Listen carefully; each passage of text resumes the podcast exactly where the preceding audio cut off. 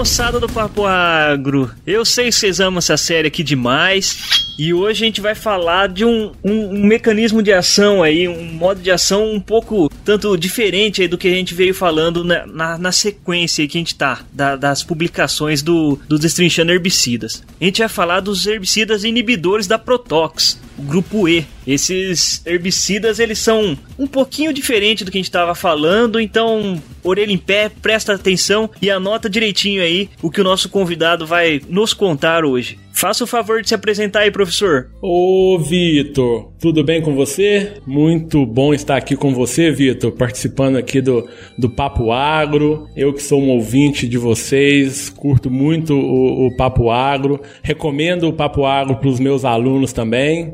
E, e, que bom estar podendo compartilhar aqui com você esse tema muito importante. Então, para quem não me conhece, né, Vitor, eu sou o Haroldo Machado, eu sou professor aqui do curso de agronomia da Universidade Federal Rural do Rio de Janeiro. Fico sediado aqui na cidade de seropédica, tá? E nós vamos então bater um papo aqui bem bacana sobre é, esse modo de ação de herbicidas aqui, que são os herbicidas inibidores da Protox. É isso aí, moçada. E para quem não conhece ainda, né, o professor Haroldo Machado, ele vai ter aí, ele tem um, um, um podcast também só voltado para plantas daninhas, que é o meu sonho, que eu também ouço esse podcast, assim, é, é meu podcast, não tem o livro de cabeceira? Esse é o, o MIPD 47, é o meu podcast de cabeceira. Professor, fala um pouquinho do, do MIPD 47 aí pra gente. Ô, Vitor, bacana, cara. Então vai ser bem bacana, né, porque a gente vai trocar informações aqui hoje, né? Bom, o MIPD D47 é um podcast, como você já disse, né, Vitor, que trata exclusivamente da, da área de plantas daninhas. Tá? Então a gente começou com esse projeto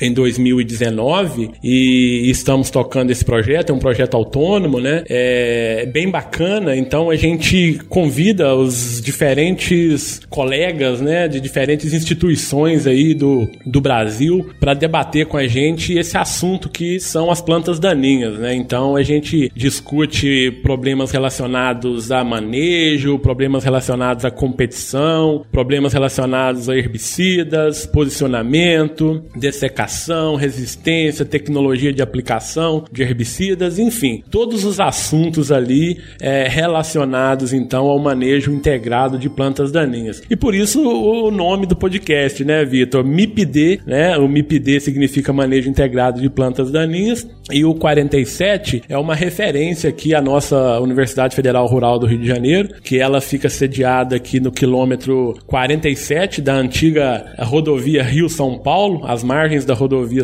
Rio-São Paulo, e, e, reza a lenda, Vitor, que ela fica aqui às margens da rodovia, da antiga rodovia Rio-São Paulo, que é para todas as vezes que, o, que, os paulistas forem, passassem aqui em frente, né, indo em direção a São Paulo ou, ou Rio, é, olhassem aqui o, a universidade e ficassem encantados aqui, então, com, com a beleza que é a Universidade Universidade Federal Rural do Rio de Janeiro. E é isso. Então é muito bom estar aqui com você, Vitor.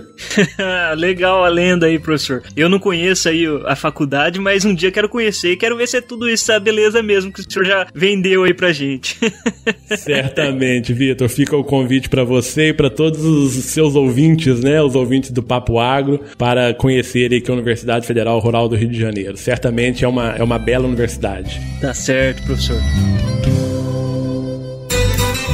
Você está ouvindo Papo Agro, Papo Agro, o seu podcast sobre o agronegócio.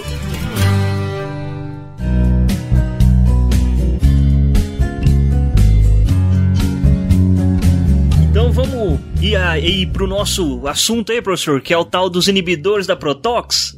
Vamos. Vamos lá, Vitor. Vamos entender um pouco esse negócio aí, né? que, que são esses herbicidas, né? Pois é, professor. Antes da gente entrar no herbicida em si, eu queria saber o que, que é o raio da Protox, professor. O que, que é esse nome aí? Boa, Vitor. Então, na verdade, Vitor, Protox, né, é uma sigla, né, de uma enzima muito importante aqui nas plantas, né? O, o nome dessa enzima é a protoporfirinogênio oxidase. O quê? Então essa, essa enzima, na verdade, essa protox, ela está presente tanto em células animais, né, como em células vegetais. Então a, a, a protoporfirinogênio oxidase, também conhecida como protox, né, ela é responsável por uma etapa na biossíntese da protoporfirina 9. Ah, agora eu entendi! E como diz você, né, Vitor, que raia é essa de protoporfirina 9? Então essa proto, essa, essa porfirina, né, ela é, por exemplo, nas células é, animais, ela é uma precursora da hemoglobina, que é um transportador de oxigênio. E, nos anim, e na, na, nas células vegetais, ela é responsável, então, uh, ela é uma precursora né, das clorofilas nas plantas, tá? Então, a gente sabe aí da importância das clorofilas, que as clorofilas elas têm é, nos vegetais, tá? Então essa enzima, a, a Protox, ela catalisa, né, a, a desidrogenação, tá? Por isso que é uma protoporfirinogênio oxidase. Então ela catalisa a desidrogenação que é na verdade a remoção aí de átomos de hidrogênio da, do protoporfirinogênio 9, né, para formar a protoporfirina, tá? E a partir da protoporfirina é que então tem aí essas, essas diferenças aí nas células vegetais e nas células animais. Então essa essa essa protoporfirina 9 é um composto ali, é um tetrapirrol que a gente chama, né, recebe esse nome, que é o principal componente então tanto desse grupo M, né, que é um cofator fator vermelho ali da hemoglobina, quanto da clorofila, que, é que são os pigmentos verdes dos vegetais. E essa protoporfirina 9, ela é um composto fotodinâmico, né, que é responsável pela formação de clorofila, dos citocromos, tá, através aí de reações com, com magnésio, com ferro, respectivamente. Aí, e além disso, Vitor, essa, essa protoporfirina 9 é essencial também, aqui no caso dos vegetais, né, para a formação das catalases e das peroxidases, né, que são importantes na redução de estresses de origens diferentes aí, que são responsáveis ou, ou que têm a habilidade para inativar é, radicais livres, né? E a gente vai ver,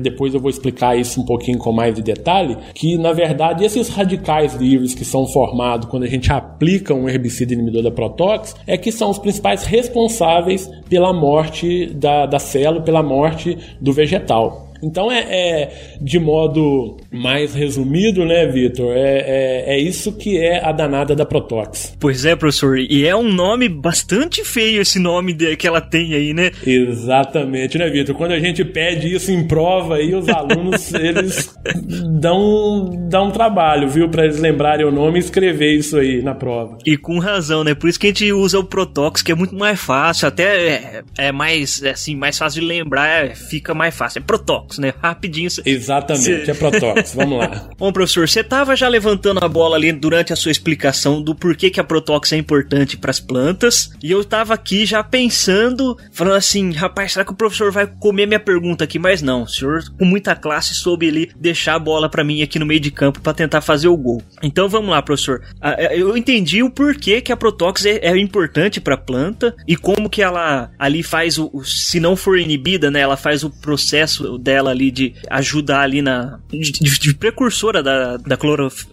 Isso, Vitor, ela, isso, ela, ela vai atuar, né, é, convertendo, na verdade, proto, o protoporfirinogênio é, 9, né, em protoporfirina 9. Então, é, ela é responsável pela biossíntese, né, dessa protoporfirina 9. Sim, e, e vai resultar lá na, na clorofila, né, professor? Isso, então a protoporfirina 9, ela é o, o precursor ali da clorofila. Uhum. Então, professor, vamos pôr agora o herbicida na jogada, né?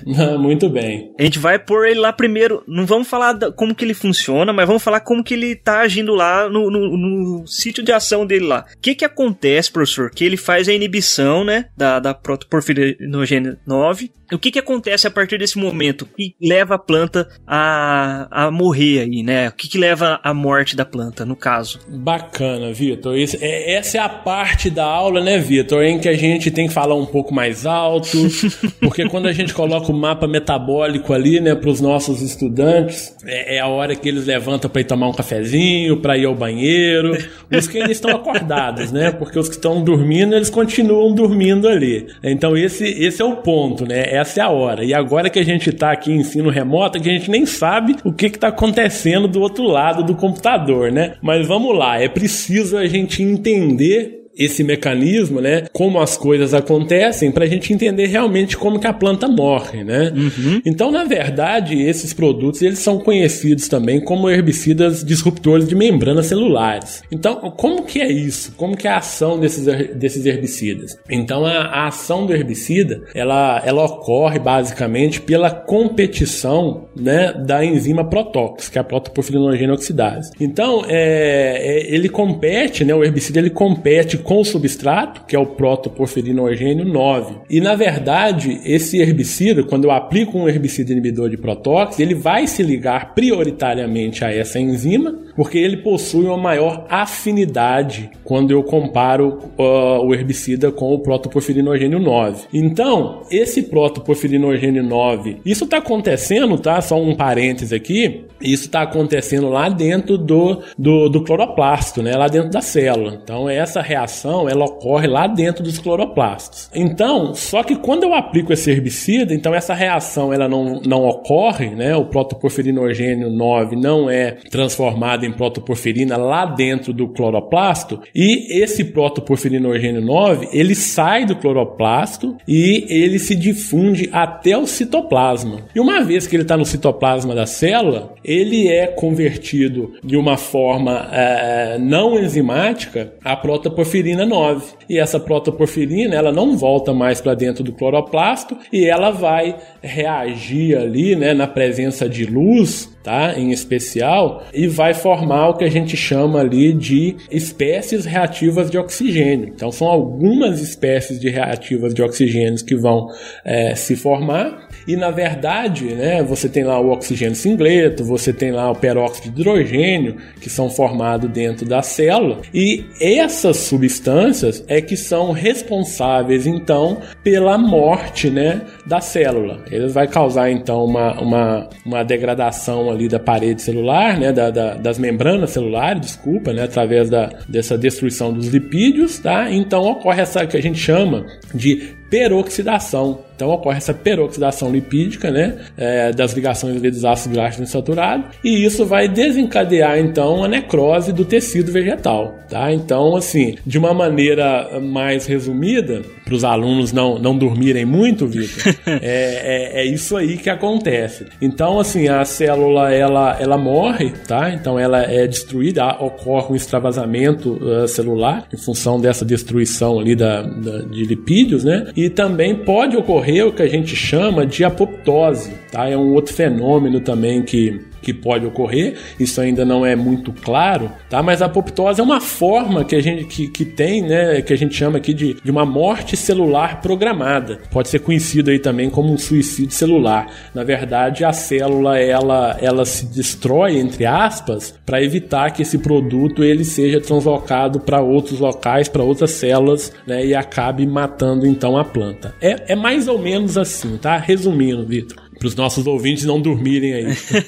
Ô, professor, e você trouxe esse, esse tal do suicídio celular, é, é, é, bacana fazer uma, uma correlação assim, né? Daquele seu amigo que segura o rojão sozinho, né? Então a célula tá lá, ela vê que, que, não, que tá cheio de oxigênio singleto, cheio de espécie reativa de oxigênio, ela precisa fazer alguma coisa para não deixar passar, né? Para não deixar ir para frente isso aí. Então ela faz essa morte programada dela, né? Para evitar Exato. que justamente as outras sejam afetadas, né? Exatamente, Vitor isso é bacana porque uh, a, a, gente está estudando isso também para outros fenômenos, principalmente quando a gente trabalha com, com resistência, né? Isso é uma, é uma teoria, né? Uma hipótese que a gente está trabalhando até quando a gente fala com buva, né? A buva resistente aí a alguns alguns herbicidas, né, principalmente ali os mimetizadores de auxina, a gente tem uma hipótese, né, da, da, da resistência que a gente chama aí de rápida necrose. Estou misturando um pouco os assuntos aqui, mas só para dar essa geral, né, um dos fenômenos que pode estar relacionado, né, nessa resistência é exatamente essa essa apoptose aí. Não, e é, é, já fica aqui o jabá que eu vou fazer pro MIPD 47. Tem um episódio lá só sobre esse aspecto, né, professor? Eu não sei o número, mas tem lá, eu, eu, eu já escutei já o episódio.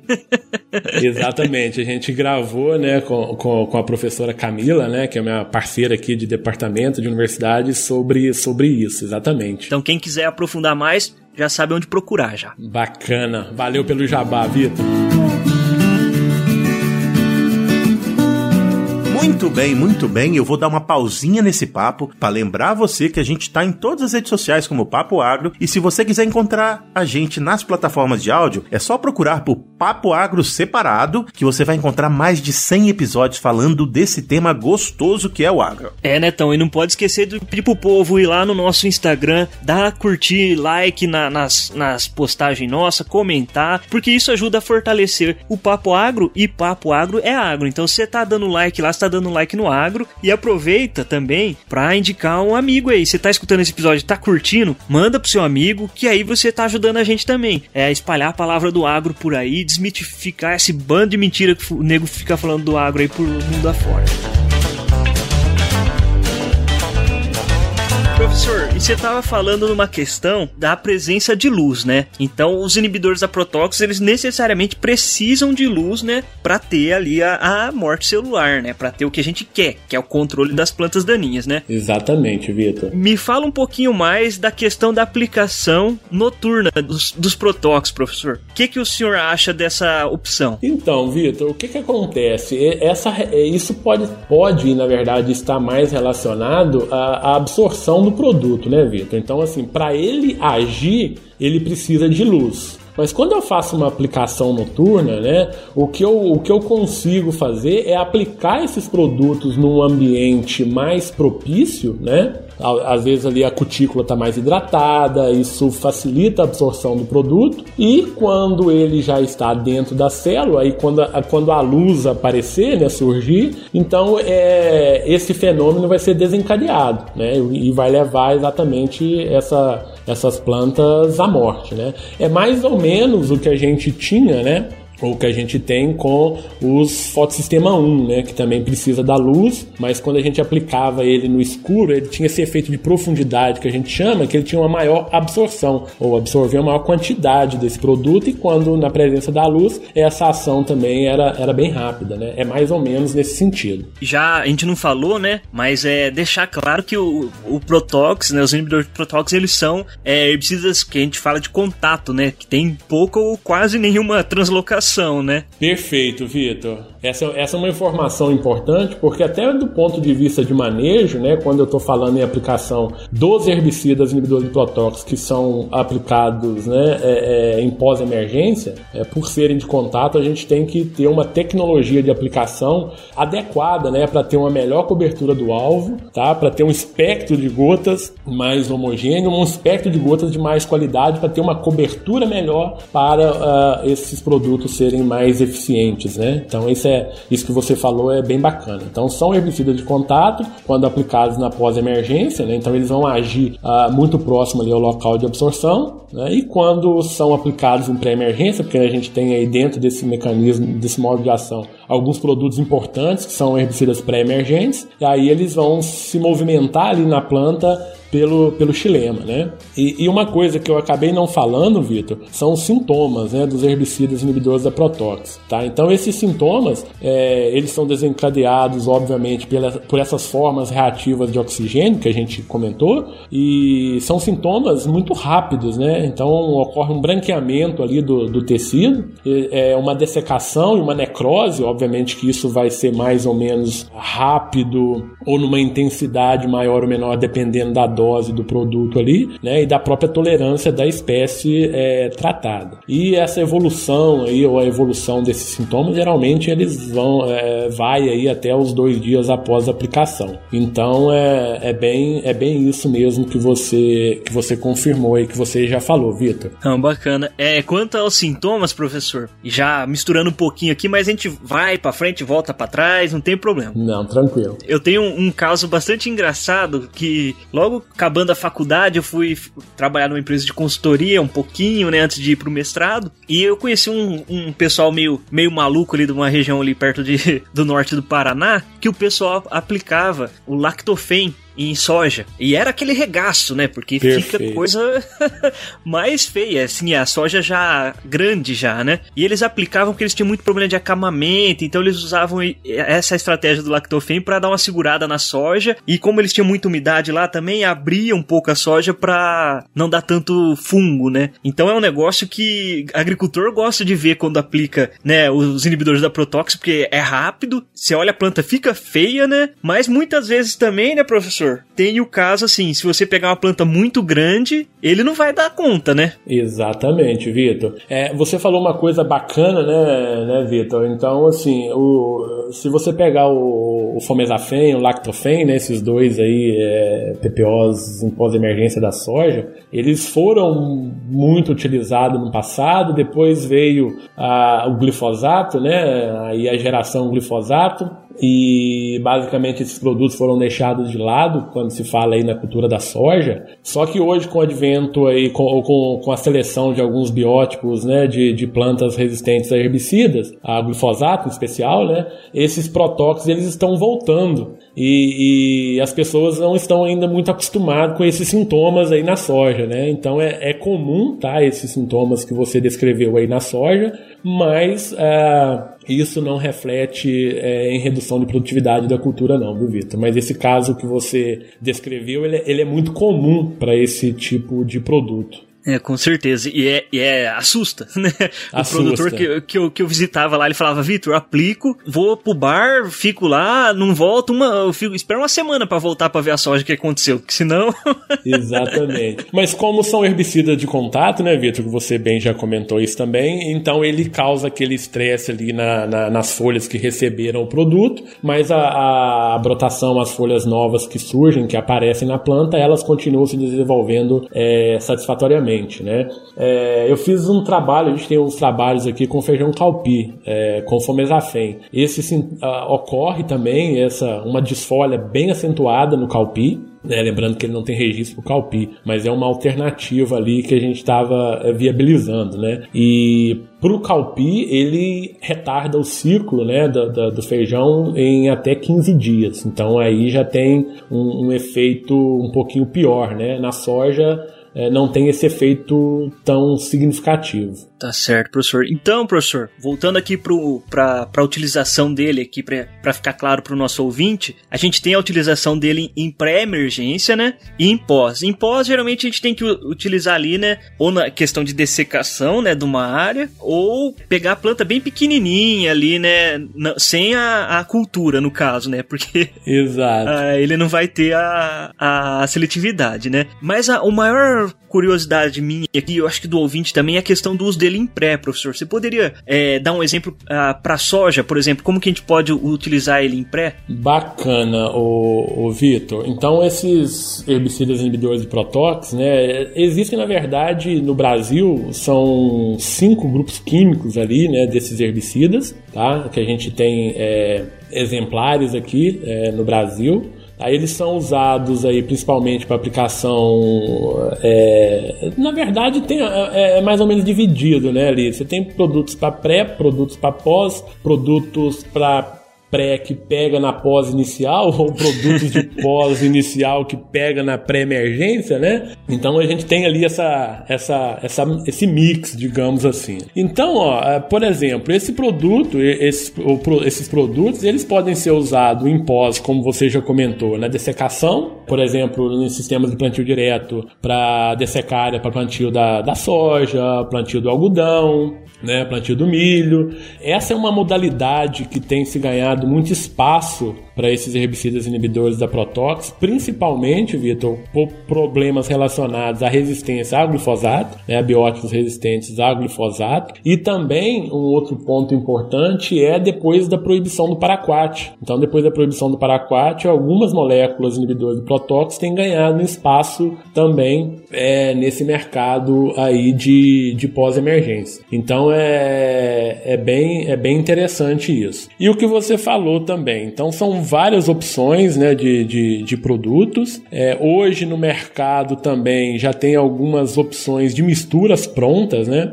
em que você tem lá um inibidor de fotossistema 2 mais um Protox, um inibidor de ALS mais um Protox, né? Então existe essa, é, essa essa quantidade de produtos aí. Então, na verdade, esses produtos eles podem ser aplicados em pós ou em pré. Existe uma gama de, de, de culturas, tá? Você citou a soja, e aí tem o, o por exemplo, o flumioxazina que se usa, né? Tem o sulfentrazone também, que, que, que, que pode ser utilizado ali. São dois exemplares desses produtos utilizados em pré-emergência. Mas tem outras culturas, né, né Vitor, que, que esses produtos eles são muito importantes. Então, se a gente pegar, por exemplo, pinos, se a gente pegar, por exemplo, eucalipto, um dos inibidores da Protox, é, que, que é o oxfluorfen, por exemplo, ele é um dos mais utilizados hoje na silvicultura. Tá? Então, assim, a gente aplica esses produtos no solo, óbvio que tem algumas características importantes que a gente precisa considerar quando eu aplico ele no solo, seja numa área de plantio direto, em culturas anuais, seja, por exemplo, numa área de eucalipto, né? Então são coisas que a gente precisa tomar é, realmente muito cuidado. É, essas são aí as principais modalidades de uso, né? Mas a gente pode é, discutir um pouco mais sobre isso também, Vitor. Professor, você estava falando aí da questão de utilizar, né, esses herbicidas na, na no pinus e no, no, eucalipto, né? E aí a primeira coisa que me vem na cabeça é ciclo grande, né? Comprido que eles têm, né? É muito. Exato. Por que que esses herbicidas são utilizados para essa esse tipo de cultura em questão? Ô, Vitor, bacana, né? Bacana porque quando você pega a silvicultura, né?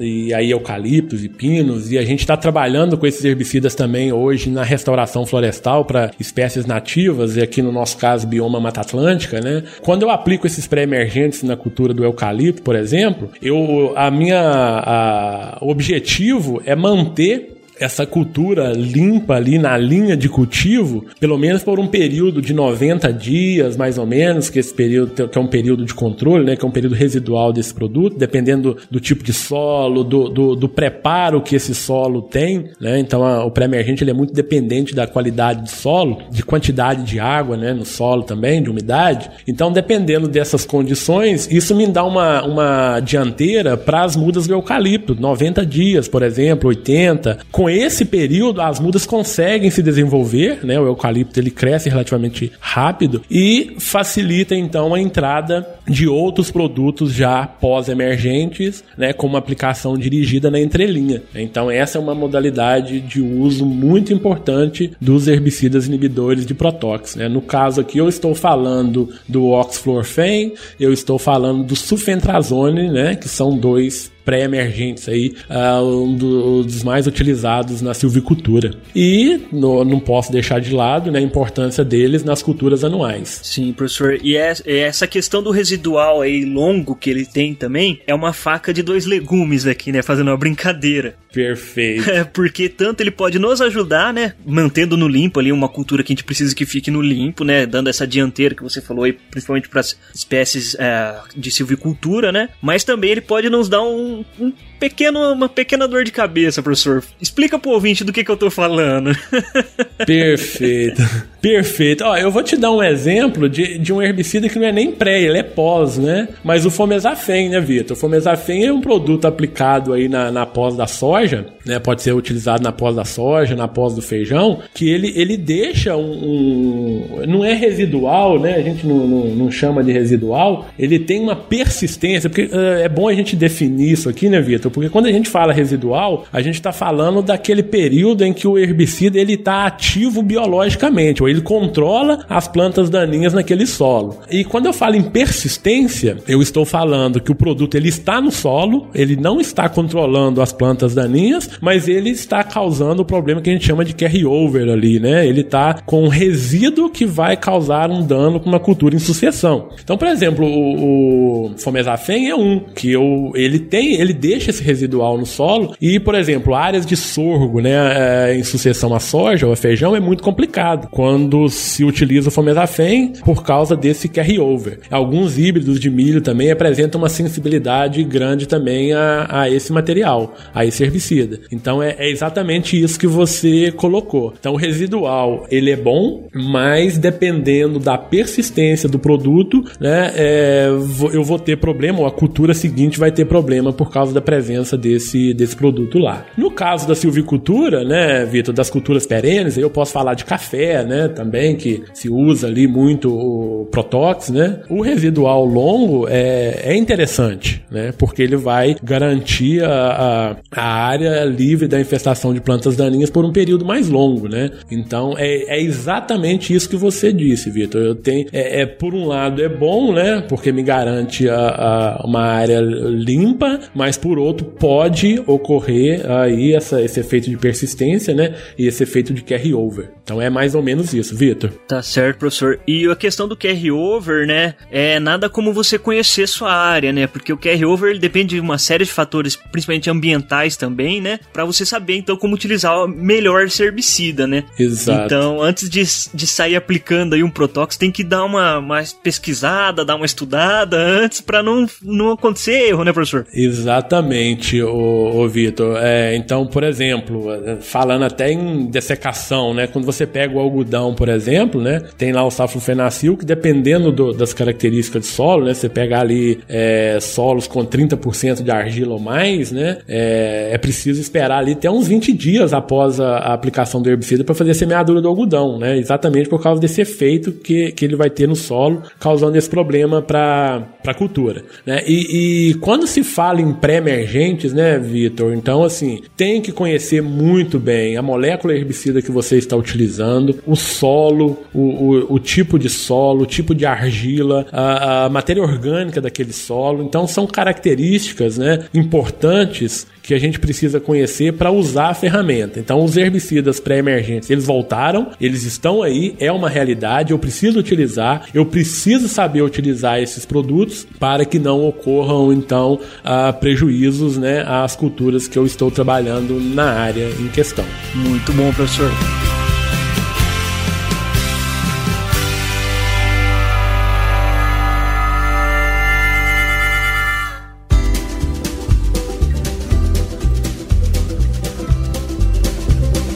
Aqui já, já puxando pro final, eu vou fazer um, um, mix aqui, meio que um combo, professor, uma pergunta aqui que vai que, meio que amarrar aqui pra gente ir pro final. A gente tem hoje alguns casos de resistência, né, de protóxi no Brasil. Tem o leiteiro, Perfeito. o caruru gigante e tem um monstrinho aí que o senhor tá mais é, acostumado que eu. Também, que é o tal de uma buva aí que veio, que pelo amor de Deus, que esse monstrinho.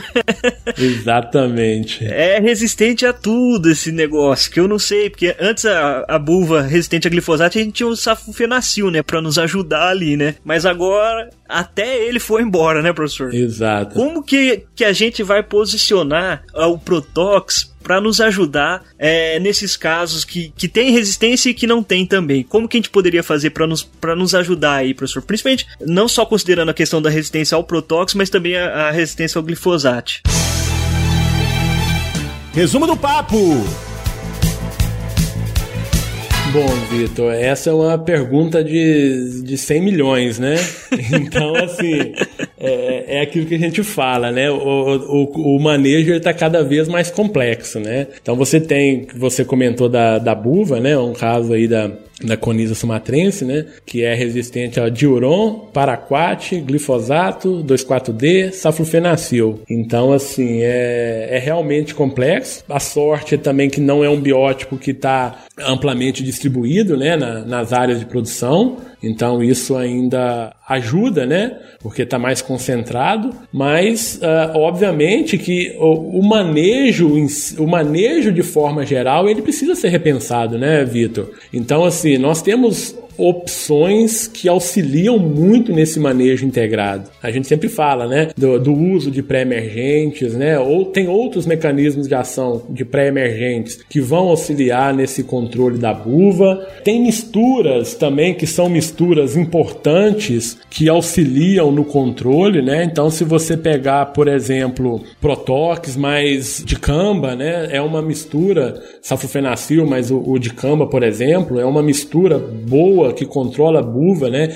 E, e até mesmo buva é, de rebrote. Então a gente vai passar por manejo cultural, a gente vai passar por palhada, a gente vai passar por é, mistura, é, uso de herbicidas pré-emergentes, outros mecanismos de ação, a gente vai passar por misturas de herbicidas, tá? Então não tem uma solução. Na verdade, você tem várias ferramentas que precisam ser integradas para uh, realizar esse manejo, viu, Vitor? Não, não tem bala de prata, não. Com certeza, né, professor? Não, não existe, não, não adianta querer é, colocar a casa escorada num pilar só, né? A gente tem que não, produzir não. vários ali e trabalhar com todos ao mesmo tempo, né? Não tem, exatamente. E a resistência é, é realidade, né? Ela tá aí. Então, se a gente pegar, por exemplo, os protóxicos, eles estão vindo muito forte, né? Principalmente a gente já comentou aqui uh, anteriormente, é, em plantas resistentes a glifosato, principalmente espécies de folhas largas, né? Mas se eu usar Protox em demasia, né? Se eu não pensar no, no, num sistema integrado, rapidamente nós vamos ter né, o, o, colapso aí também dessa molécula, que é uma molécula importante, é uma molécula importante em várias culturas, né? Que a gente já comentou aqui, na soja, é, algodão, trigo, café, eucalipto, pinos, é, áreas não agrícolas também, né? O, por exemplo, o safrofenacil tem uma importância muito grande nos que a gente chama dos herbicidas NA, né? Dos não agrícolas, principalmente para controle de soqueira de algodão, enfim, utilizados aí em beira de estrada, tal, né? Para controlar a soqueira. É, se a gente depositar uh, nos protox toda a responsabilidade de manejo de plantas daninhas resistentes a outros herbicidas, em especial aí ao glifosato, nós vamos causar também problemas sérios a, a essas moléculas, né? A gente tem que tomar muito cuidado, sim, pensar no manejo integrado.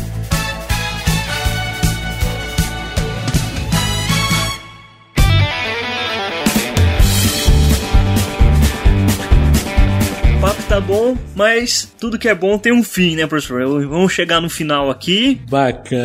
É, fica à vontade, professor. Com certeza o senhor volta no Papo Agro para conversar mais aqui com a gente sobre herbicidas, que eu adorei estar com o senhor aqui. Mas fica à vontade aí para deixar o seu tchau aí pro pessoal e falar um pouquinho mais do MIPD 47 também, do, desse projeto bacana que o senhor tá desenvolvendo aí. Ô, Vitor, bacana, cara. Passa muito rápido, né? A gente tinha muitas coisas aqui, mas infelizmente não dá para tratar, né? Tem, depois a gente volta, né? Eu só queria chamar a atenção, Vitor, que a gente acabou não, não, não falando, e, e, que eu acho que é bacana a gente posicionar, né? A importância desses protóxicos, óbvio que quando a gente, a gente tem uma tendência muito a, a falar dos cultivos, né? Das grandes culturas, né? Da, da, da soja, do milho, desse sistema é, soja-milho, mas é, existem né, outras uh, modalidades, outros usos para essas, essas moléculas que, que são importantes, né? É, então, quando a gente pega e a gente trabalha, né, um pouco aí com, com café, a gente trabalha muito com eucalipto, né?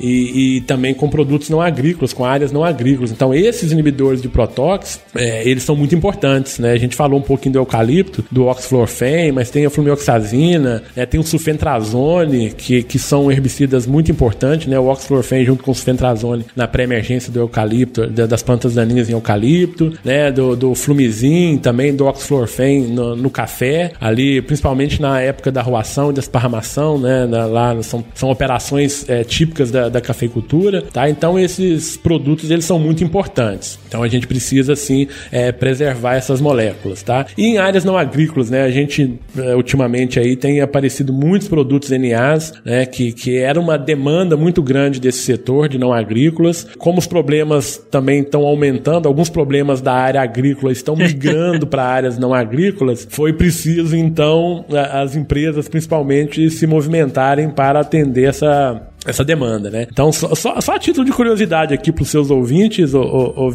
e a gente tem um podcast, a gente tem um, um, um episódio do MIPD 47 em que a gente tratou de manejo de plantas daninhas em ferrovias, né? Olha só, ferrovia, nós temos no Brasil mais de 36 mil quilômetros de, de, de ferrovia, tá? Basicamente, dois produtos que se utilizavam em ferrovia, que se utiliza ainda, que é o imazapi e o glifosato. Só que hoje, por uma demanda de transporte de cargas de grãos, soja e milho, né, esses grãos, soja e milho RR, o glifosato ele não controla mais, não está controlando mais aquela soja, aquele milho que cai ali durante o, o trajeto da ferrovia. Então, uh, era um problema muito grande das concessionárias o manejo dessas plantas daninhas, né, soja e milho. Então, hoje a gente já tem outras opções e, e aí o, o, o, de outros princípios ativos que são ferramentas importantes nessas áreas não agrícolas, tá? Então, só para só fazer esse, esse fechamento aqui. Bom, Vitor, e, e para encerrar, né, que você tinha uh, comentado aí, é, obrigado pelo convite, fiquei muito feliz de participar com você aqui. Como eu já falei com você, né, no começo, sou ouvinte do Papo Agro. O Papo Agro, eu uso o podcast de vocês como material complementar na disciplina de plantas daninhas, tanto na graduação quanto na pós-graduação. Então, são vários, vários vocês têm uma, um, um, um perfil diferente do, do MIPD 47, né? Vocês trazem assuntos é, é, diversos e, e, o MIPD 47 ele é específico de plantas daninhas, mas os episódios que vocês trazem é, específicos de plantas daninhas também, eles são utilizados como materiais complementares nas aulas. Então eu quero, é, primeiro, parabenizar vocês pelo, pelo Papo Agro, já sou ouvinte há muito tempo, tá? Desde 2019 que eu descobri vocês aí, que eu, que eu ouço Olha vocês. Que bacana. Tá? ja. conheci toda a trajetória do Papo Agro, de você chegando ao Papo Agro, né? Enfim, eu acompanho vocês. Então é parabenizar por esse trabalho belíssimo que vocês fazem, né? Podcast ainda é uma mídia em crescimento, né? A gente sabe das dificuldades, a gente sabe de tudo que está no entorno ali de produzir um conteúdo, né? De produzir um podcast. É só parabenizar todos vocês é, do Papo Agro. Agradecer pelo convite e uh, ah, para os ouvintes aí do Papo Agro também, dê uma passadinha lá no, no, no Instagram do MIPD47, dá uma olhada lá nos materiais que a gente está produzindo. Tá, tem alguns materiais bem bacana, tem vários colegas de universidades, de Embrapa, que têm é, nos dado um apoio bem bacana também para falar de manejo integrado de plantas daninhas. E é isso, Vitor. Então, agora de vez, né, professor é complicado, né? Tem mania de falar. Só para encerrar mesmo, Vitor. Então é o seguinte: é mais um mecanismo de ação. Os inibidores de protóx ali, você tem uh, importantes herbicidas dentro desse mecanismo de ação, tá? Então eles precisam ser utilizados, eles vão ser utilizados sim, mas é preciso utilizar de modo racional para que também não tenhamos problemas é, mais sérios num curto espaço de tempo. Então tem protóx, mas tem lá os inibidores de fotossistema 1 que vocês já falaram aqui, né? Com o professor Ruben, fotossistema 1, fotossistema 2, tem os glutaminas sintetase que vocês falaram com o Ruben, com, com o Takano, né? Isso. Com o Hudson. tem os auxinas sintéticas também que vocês falaram, eu não me lembro agora com quem, desculpa, viu, viu Vitor? Com a Gisa Ellen. Isso, perfeito. Tem também os, os carotenoides, né, que vocês falaram aí também com, com o... Maxwell. O Maxwell, que também já esteve presente lá no, no MIPD 47, tá? Então é isso, são várias opções e essas opções elas precisam é, estar é, integradas. Ok, Vitor. Novamente, muito obrigado, cara. Um abraço. Opa, obrigado a você da participação, professor. E é isso aí, rapaziada. Eu tiro sua roça do mato, sua lavoura melhora. Tchau, rapaziada.